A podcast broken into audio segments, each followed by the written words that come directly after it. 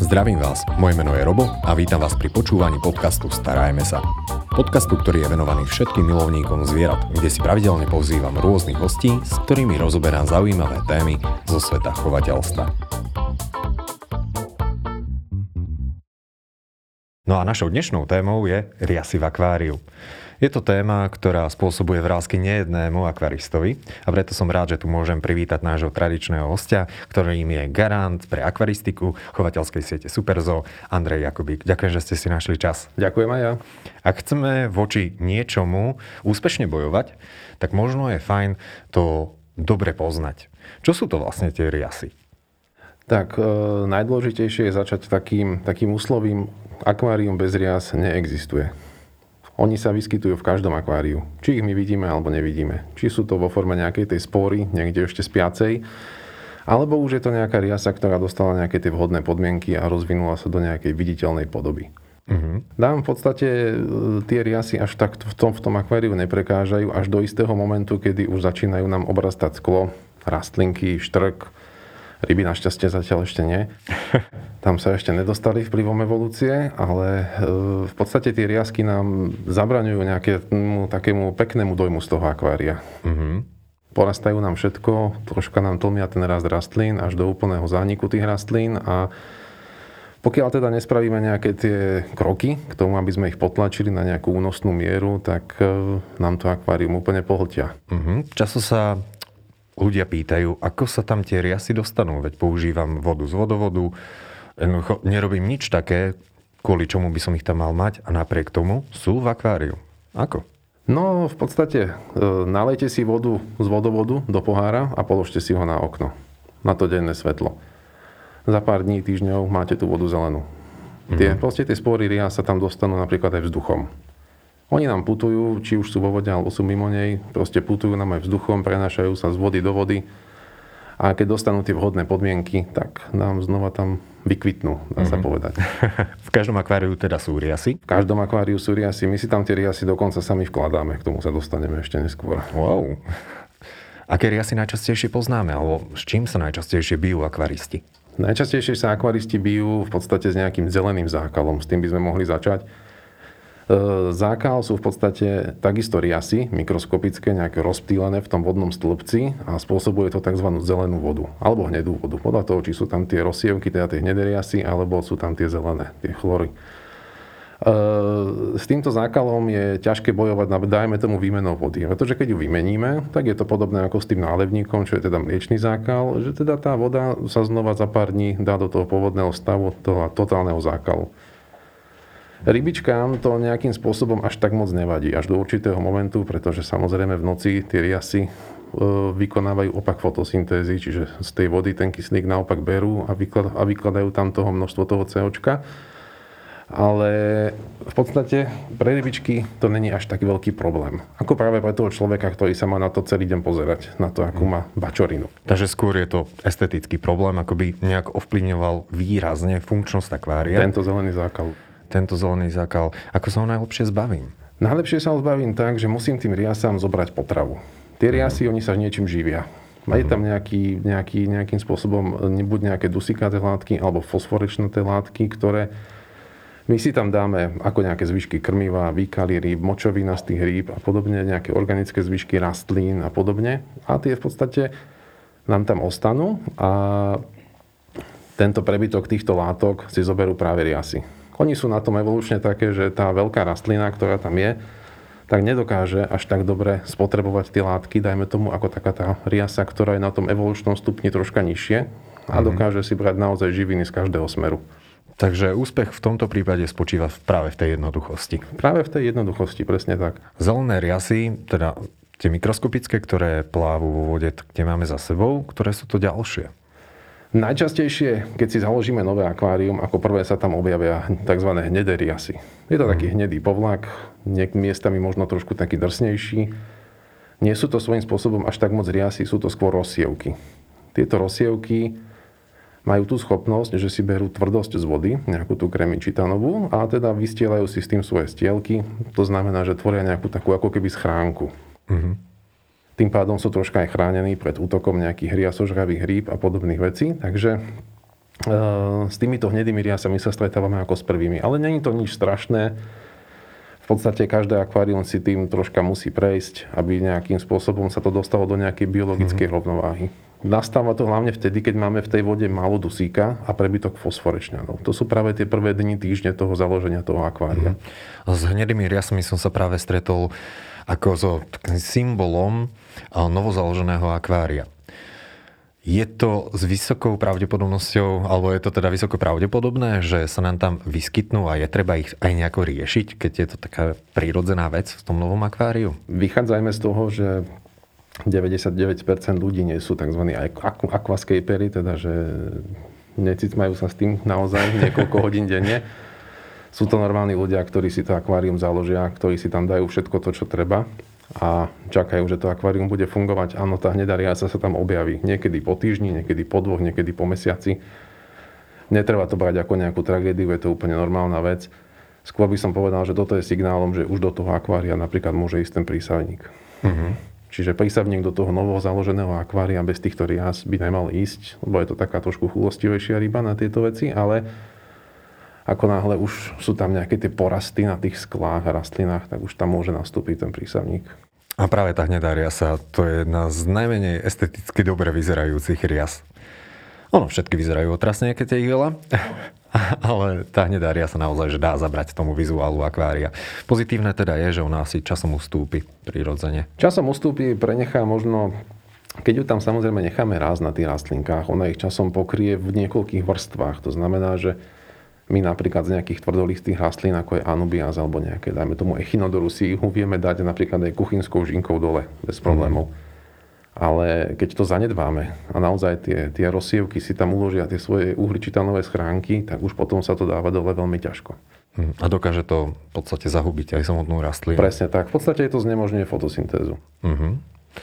Ďalšie druhy rastlín alebo rias, ktoré sa v akváriu vyskytujú, tak veľmi často sú zelené riasy, ale ktoré vytvárajú také vlákna.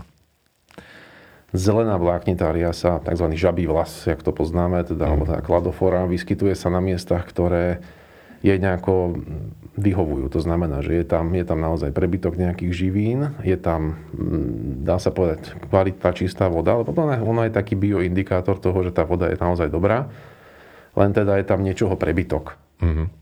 toho dusíka, fosforu, jak sme spomínali, a sú tam aj vhodné svetelné podmienky. Častokrát pri tejto vláknitej riase tam je troška problém, lebo ona nám začne prerastať naozaj všetko. A veľmi rýchlo. Tak, a veľmi rýchlo.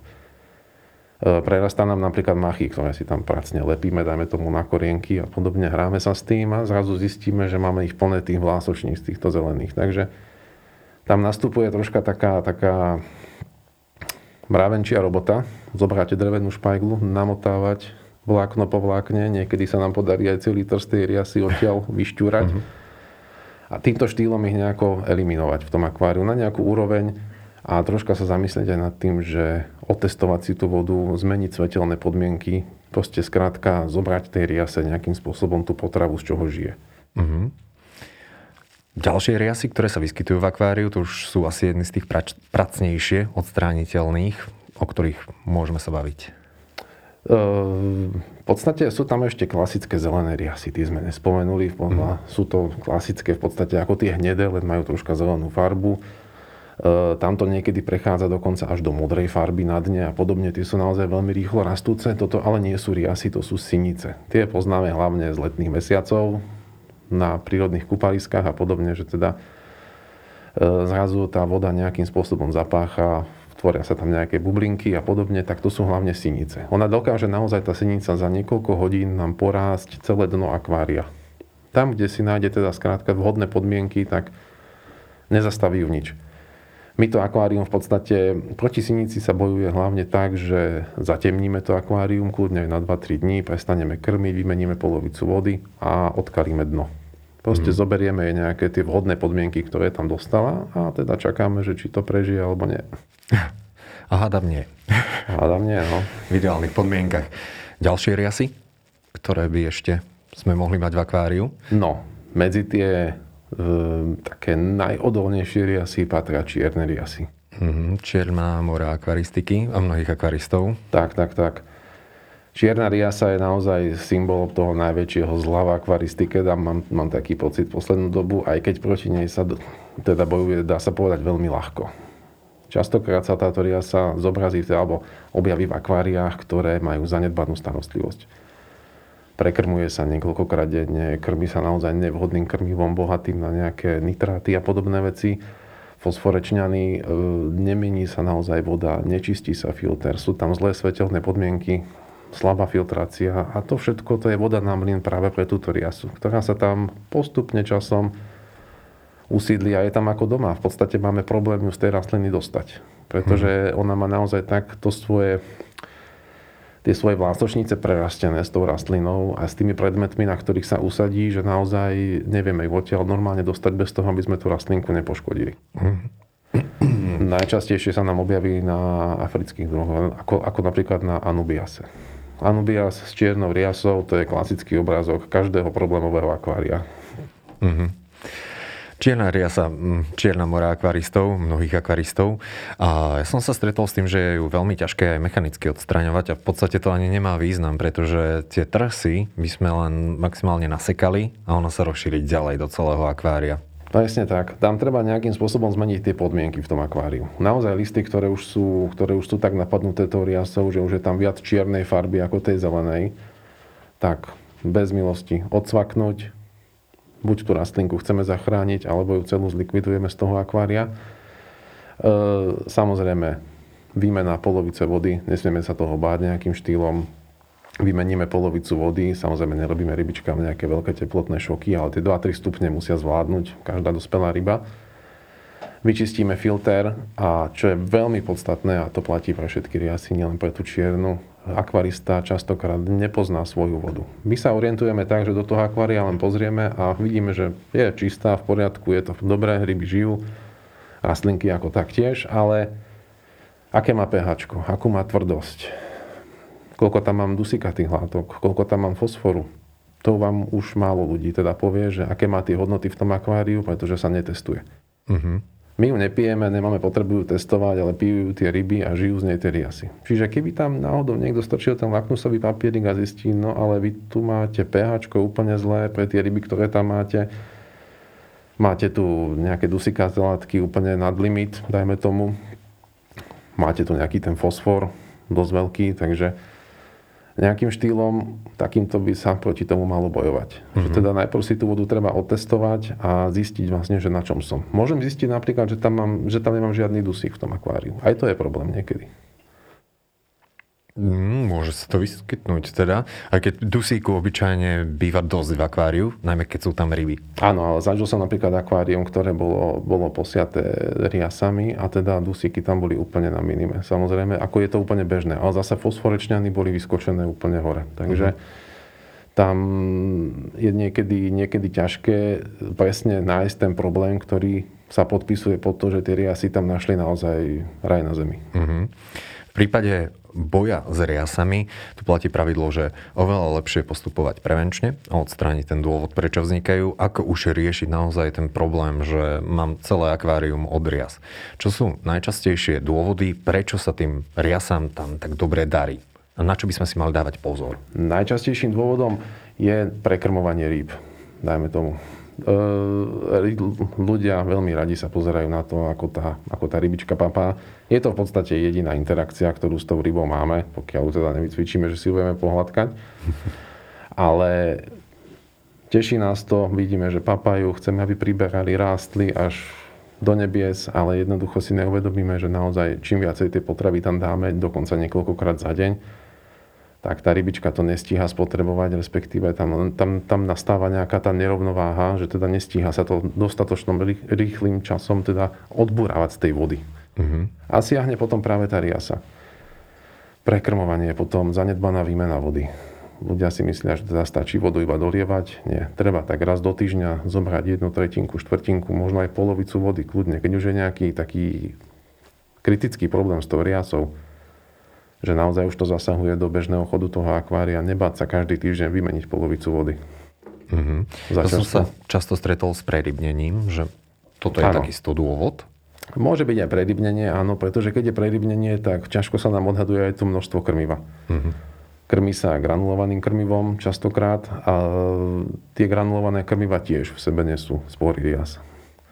Niektoré ryby ale zase na druhú stranu potrebujú riasy? Takmer všetky ryby. Takmer všetky ryby potrebujú aj rastlinnú zložku potravy. Aj tie dravce, aj tá, aj tá píraňa, dajme tomu mäsožravá, si chytie nejakú rybku, ktorá je bylinožravá a spolu s ňou dostane do tela aj tú rastlinnú zložku. Uh-huh. Dokonca ma zaujímal jeden výskum, ktorý teda sa zameriaval na potravu divoko žijúcich terčovcov v Južnej Amerike. A pri výplachu žalúdkov u tých diskusov našli strašne veľa zelenej potravy. Sú tam riasy, nejaká drevitá hmota, ale bola to proste vegetácia. Oh, pomaly vegetariáni. Čiže diskus naozaj v divokej prírode je zameraný skôr na vegetariánstvo. Mm. A toto by sme mali teraz zohľadňovať aj v akvaristike. Ďalšia vec, prečo vznikajú riasy, tak je veľmi často hneď tá prvotná chyba, keď si ľudia prinesú domov akvárium. A to je to samotné umiestnenie. Pretože toto rozhodne o veľa veciach. Kde je to zlé umiestnenie? Kde by akvárium nemalo byť?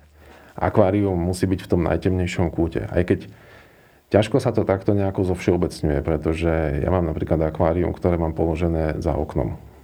A riasy tam nemám. Takže... No, ale skôr výnimka asi potvrdzujúca skôr pravidlo. Skôr výnimka potvrdzujúca pravidlo, ale dá sa to. Keď naozaj tam nastavíte tie podmienky, ktoré tam majú byť a, a to akvárium v podstate normálne funguje, rastú tam rastlinky, darí sa im celkom dobre a riasy tam nejakým spôsobom nemajú nárok. Často ľudia riešia problém s riasami tým, že im do akvária umiestnia ich najväčších konkurentov, čo sa týka aspoň výživy. Prečo je teda efektívne tam dávať týchto konkurentov a o koho vlastne ide? No tak v podstate tam máme na výber z troch nejakých skupín. To sú mm. ryby, to sú slimáky a krevety. Nesmieme zabudnúť na krevety. Boom posledného desaťročia. Ale sú krásne. Sú krásne, áno. To je hlavne veľmi zaujímavý živočík na spôsob života. Ale začneme tými rybami. Tie ryby v podstate taký najbežnejší tvor, ktorého si kupujeme do toho akvária. To je, to je funkčná ryba, to je prísavník. Prísavníka si kupujeme ako tri až štyri centimetrového, dajme tomu. Kupujeme si ho tam jedného prísavníka zhruba na tých päťdesiat až šesťdesiat litrov vody, pretože vieme, že oni budú rásť, budú mať nejakých dvanásť až pätnásť centimetrov a aby sa nám tam tí samci hlavne nejakým spôsobom nebili, tak im musíme dopriať dostatok priestoru a nejakých tých ukrytov. Ale táto rybička v podstate veľmi efektívne likviduje riasy. S výnimkou možno tej čiernej riasy, na tú čiernu riasu sa chytá ďalšia rybička, to je napríklad gara rufa. Mm-hmm. Ktorú poznáme z tureckých kúpeľov teda na ohlodávanie kože a podobne. Takže aj rias? Aj rias, hej, samozrejme. Ale tu tiež platí, že nie každá čierna riasa je konzumovateľná pre tie ryby. Pretože keď mám naozaj vysokú tvrdosť vody, dajme tomu, tak tá čierna riasa si takisto zoberie tie uhličitany z tej vody a vystelie s nimi svoju stielku a tým pádom sa stáva nezničiteľnou zo strany rýb.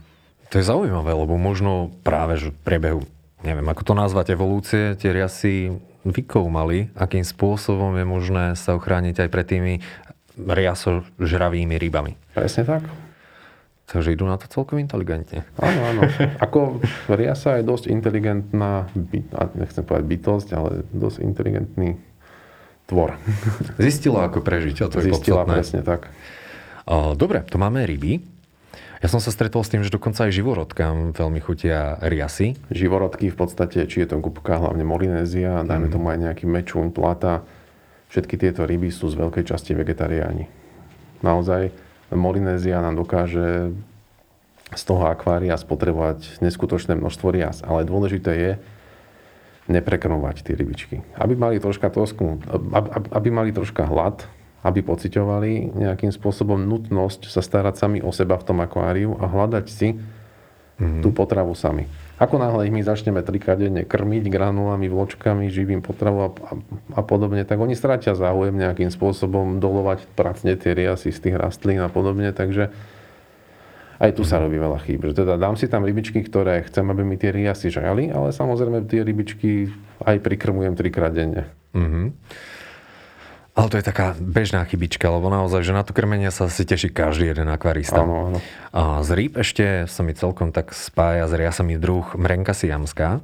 Áno, aj mrenka siamská. V podstate tých druhov je tam viacero. Mm-hmm. Tam, dajme tomu aj tá Otocinclus affinis, po latinsky teda, mrenka siamská, ako sme spomenuli, lísavka thajská a podobne. To sú všetko druhy, ktoré nejakým spôsobom likvidujú tie riasy, alebo teda potláčajú ich na nejakú úroveň. Znesiteľnú. Znesiteľnú, tak aby nám už nevadili v tom mm-hmm. akváriu. Potom sme mali slimáky. Dominujú tu nejaké konkrétne druhy? E, najčastejšie sa uvažuje o druhu Neritina. Tam poznáme už niekoľko, možno aj desiatok tých farebných variácií mm-hmm. slimákov, čo sa týka ich ulity. Od... Inak krásne slimáčiky, musíme krásne potvrdiť. Slimáčiky, áno. E, sú trošku pomalšie v tej likvidácii rias, čiže keď ich dáme do úplne akvária, ktoré je úplne zamorené riasami, tak nesmieme od nich zase čakať zázraky, že za pár dní to bude úplne krásne čisté. Potrebujú čas na to, aby nejakým spôsobom, ale v podstate skoro každý druh slimáka nám dokáže tú riasu likvidovať. Je to v podstate pre neho je to taká prirodzená potrava. Mm-hmm.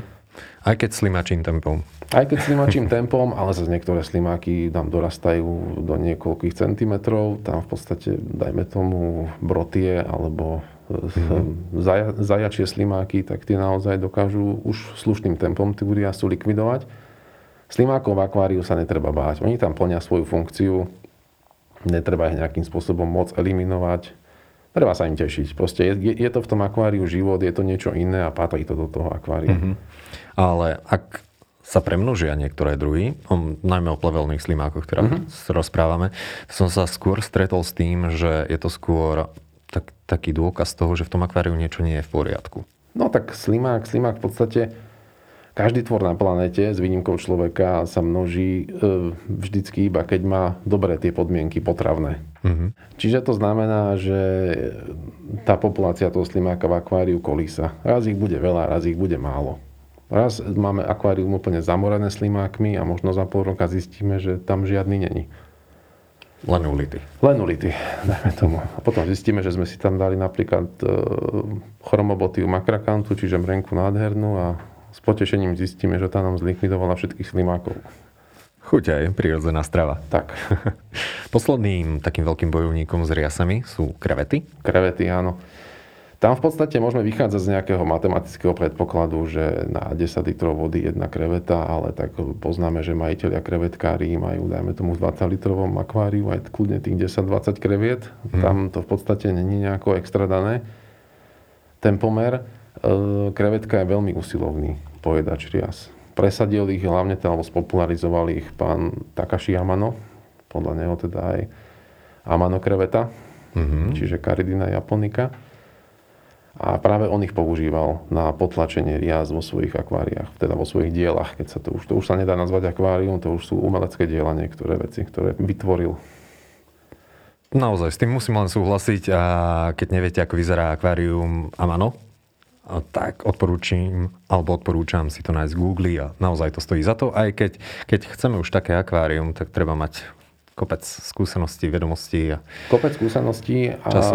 V podstate všetko si naštudovať. Ono, ľudia, ktorí chcú mať naozaj tieto akvária doma, tak e, si v obchode nevyberajú z bežných akváriových rastlín.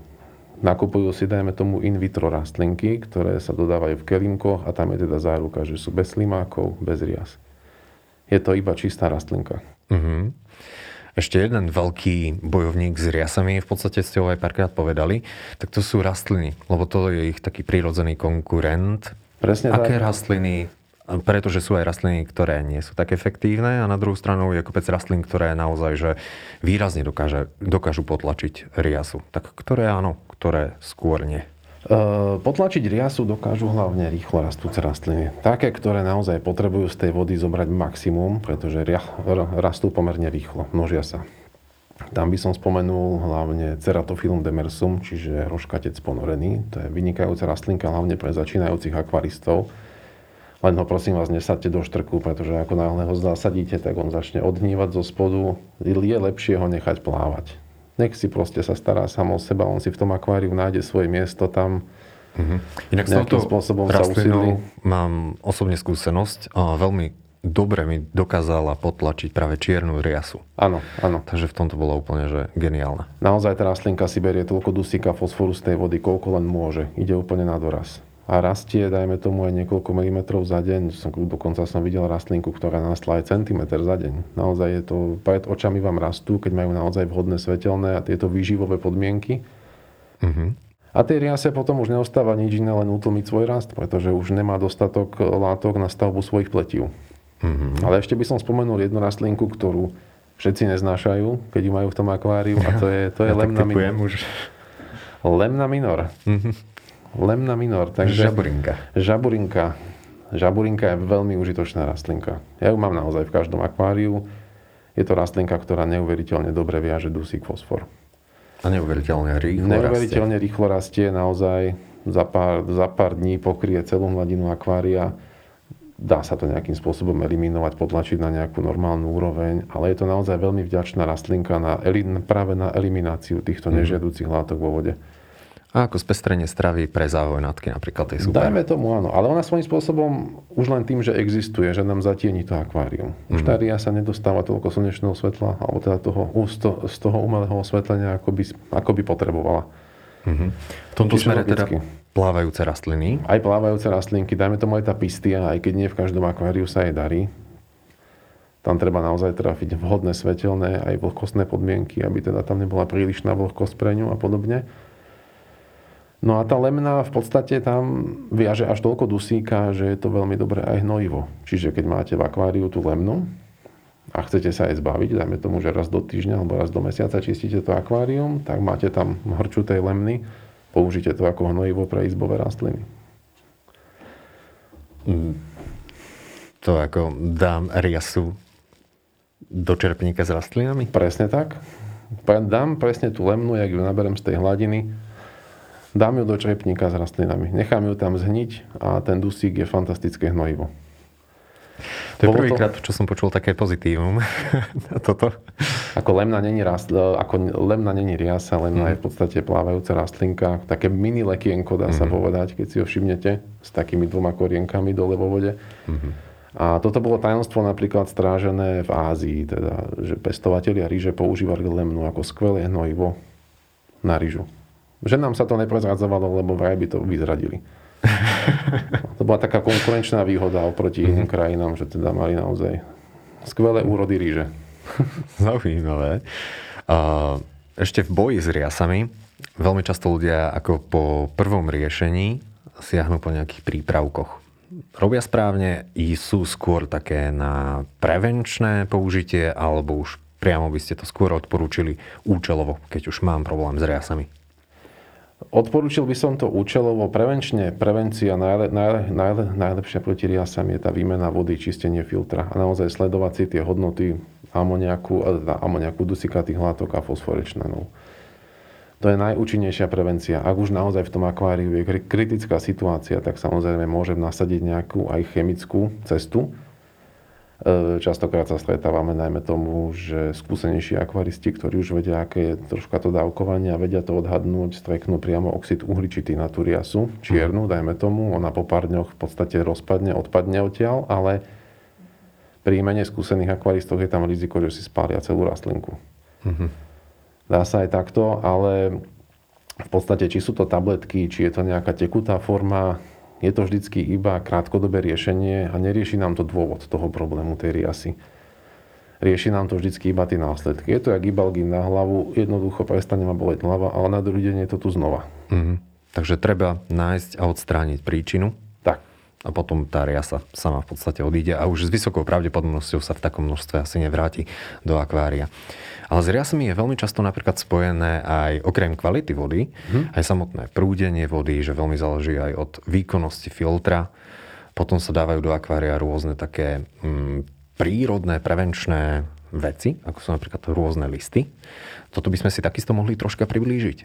V podstate, čo mám tak odsledované z tých akvárií, tak napríklad čierna riasa sa traduje, že má rada silnejší prúd vody, ale mám skôr taký poznatok, že rastie všade. Či je tam ten prúd vody slabý alebo silný.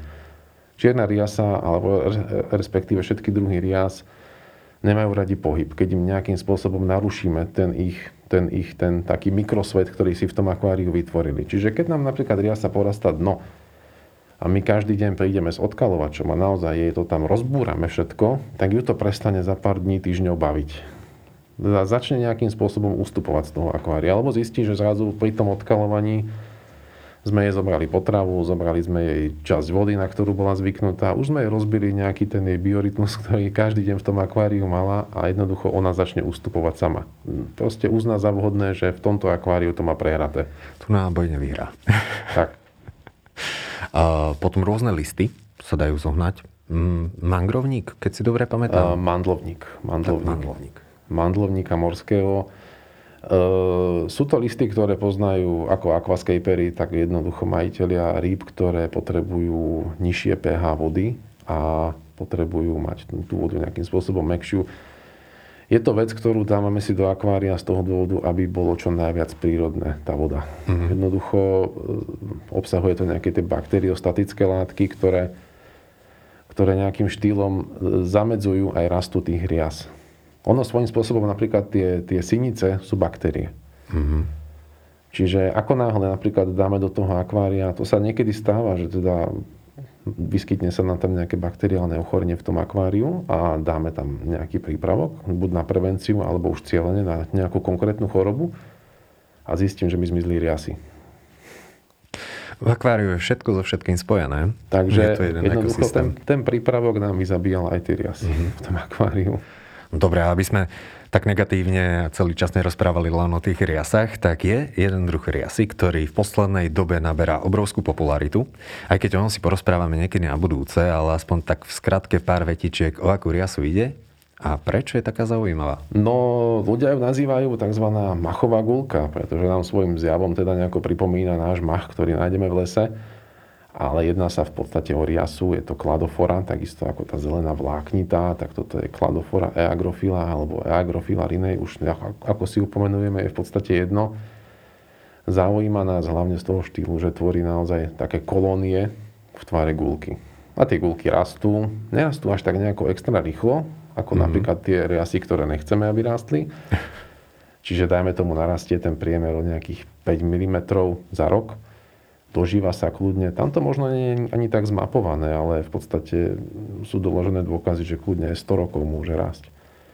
Tak to už je potom basketbalák. Tak, tak, tak. Ako tie najväčšie, myslím, že mali okolo tridsať až tridsaťdva centimetrov, čo boli tak zmerané. Má rada vodu, ktorá, ktorá je, má v sebe minimum nejakého organického zaťaženia, má rada takú čistejšiu vodu. Preto sa stáva častokrát, že v tých svojich prírodných nález, náleziskách, ako bolo napríklad Japonsko, Škótsko, Island a podobne, tam už pomaličky v niektorých lokalitách vymizieva. Pretože už tam vplyvom nejakých priemyselných hnojív a takýchto vecí už to svoje čisté prostredie nenachádza. Mm. Ale Japonci ju majú strašne radi, ako tam naozaj je to taká ich... Taká ich, takých poklad národný. Táto gulička. Dokonca myslím, že niekedy v októbri sa tam koná každoročne a aj tzv. Merimo festival. Mm-hmm. Pretože... A ešte si myslím, že by bolo fajn pripomenúť, vďaka čomu si vlastne udržiava ten gulatý tvar? No, ten gulatý tvar si udržiava vďaka tomu, že v podstate istý čas svojho života e, žije v prúdiacej vode. Svoju cestu začína niekde v horskom potôčiku, kde sa oddelí od, od nejakej svojej materskej riasy a proste e, spadá dole tým potokom, zagulacuje sa, nabaluje na seba kamarátov, až nakoniec padnú teda do jazera, kde už sú teda vo forme nejakej tej guľky. E, častokrát tá guľka sa potom rozpadne. Mm-hmm. Rozpadne sa, vytvorí nám taký zelený trávnik na spodu akvária. Niekedy, keď sa jej venujeme, teda, že ju gúlame, nejakým spôsobom ju ošetrujeme a podobne, staráme sa o tú kvalitu vody, tak tá guľka nám vydrží krásna. Dlhé roky. Dlhé roky. Našim dnešným hosťom bol Andrej Jakubík. Ďakujem veľmi pekne. Pevne verím, že ľudia si našli ten dôvod, prečo v akváriu majú také veľké množstvo rias a už budú vedieť, ako s nimi efektívne bojovať. Takže ďakujem. Ďakujem aj ja a chcem povedať ešte jednu vec. Vždycky, keď sa budete pozerať na toho malého tvorčeka mikroskopického v tom akváriu, ktorý je v podstate na úplnom konci toho potravného reťazca oproti nám, tak si spomeňte na to, že vlastne kvôli ním dýchame, pretože oceány sú najväčší producenti kyslíka a práve tie riasy a sinice nám dovolia žiť. Počúvali ste podcast Starajme sa s Robom Šemerom a ak sa vám tento podcast páčil, môžete sa prihlásiť na jeho odber v aplikáciách Apple Podcasty, Google Podcasty, Spotify, rovnako nás nájdete na YouTube a všetky nahraté časti nájdete aj na internetovej stránke starajme sa bodka es ká.